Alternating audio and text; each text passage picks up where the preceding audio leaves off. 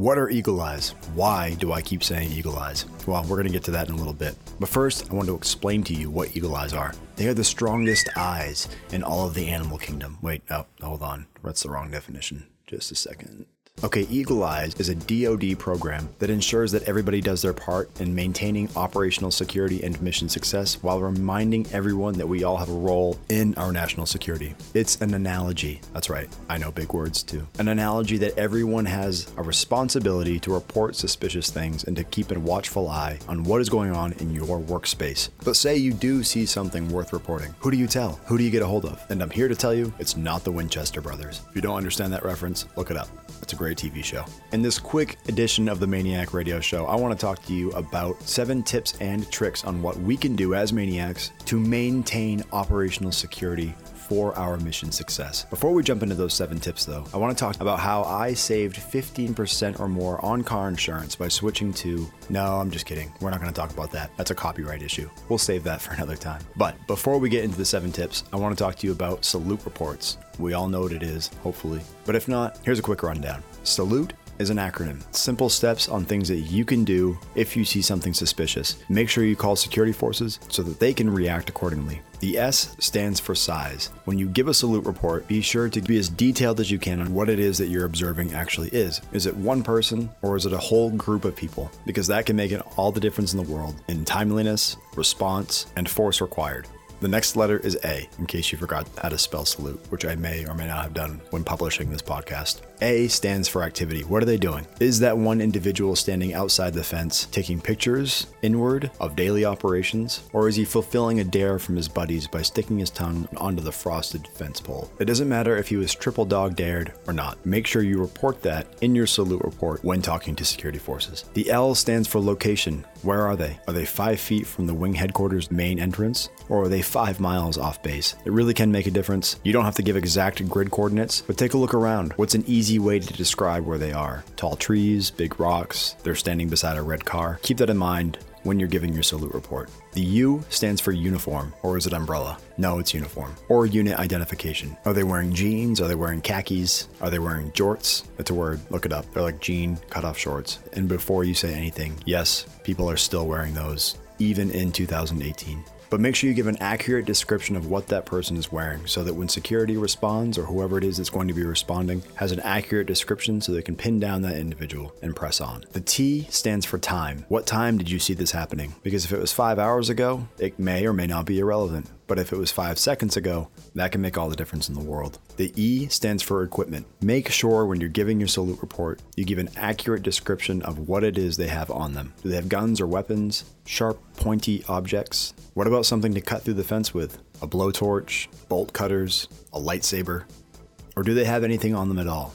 Based on what they have, security forces will have a better idea of what to expect when they arrive on scene. So just keep that in mind a salute report. When you see something, you say something. And the best way to say something is by giving an accurate, up to date salute report. And now for your seven tips and tricks. Number one, let's talk about surveillance. It's when someone is recording or monitoring activities. If they're using cameras, are they using still or video? Are they taking notes? Are they drawing diagrams? Are they making marks on maps? Or using binoculars? Are they using night vision? All of those things can help. I don't know if you know this or not, but there are only select few people on this base that are allowed to take photos within a controlled area. Let's talk about the flight line. Not everybody is allowed to take photos out in the flight line. And if you are, you need to have a letter from the wing commander. If you see somebody in civilian clothes taking photos of that AWACS plane, that might be a good indicator. So keep that in mind when we talk about surveillance. Number two is, is elicitation. People or organizations attempting to gain information about military operations, capabilities, or people. This can be done through mail, email, telephone, social media websites, or in person. Is somebody trying to fish for information on what goes on out here at the wing? You may think that they're trying to be friendly, and they probably are. And I'm not telling you to be negative and automatically think the worst about people, but just keep that in the back of your mind when you're having a conversation with a complete stranger when they're asking you about the 101st Air Refueling Wing. Number three are tests of security. Probing. Are there any attempts to measure reaction times to security breaches or to penetrate physical security barriers or procedures in order to assess strengths and weaknesses? If an adversary can record times, how many people are responding, is it the same person, times of day, all of that good stuff. Something that we need to be aware of because probing can happen right under our noses, and if they're good enough, we wouldn't even know it. I would imagine it's kind of like raising spoiled kids. If they keep getting away with it, why would they stop?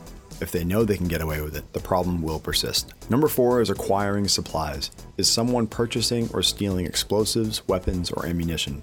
This could also include acquiring military uniforms, decals, flight manuals, passes or badges, or the equipment to manufacture such items. Make sure you're securing all of your restricted area badges or proxy cards and military gear inside your home or on your person. Personally owned vehicles are an easy target, especially if they advertise military affiliation, such as bumper stickers or veteran license plates. Don't make it easy for the enemy, lock up your gear, and that's just one more thing you can do to prevent bad things from happening. Number five is suspicious persons or vehicles out of place. If you drive to the same building every day when you go to work, after a while you're going to start to notice and memorize what people drive, what time they show up for work. If one of those vehicles is out of place and not necessarily just someone buying a new vehicle, take note of that check with security forces or, or ask around if someone got a new car. And make sure that if you're reporting it, if you can, take down the license plate number. It makes things extremely helpful. And it's the same thing with suspicious persons. We talked earlier about the salute report. Make sure you give a detailed report on what you see or who you saw. Number six is dry run. This is when putting people into positions and moving them around according to their plan without actually committing to a terrorist act. An element of this activity could also include mapping out old routes and determining the timing of traffic lights and flow. And this kind of ties back to the tests of security. Chances are, if something bad was going to happen, the adversary has probably thought this out. I say probably. There's always that chance they're flying by the seat of their pants. But just keep an eye out for anybody who might be practicing to do something bad. I know that sounds pretty stupid when I say it out loud, but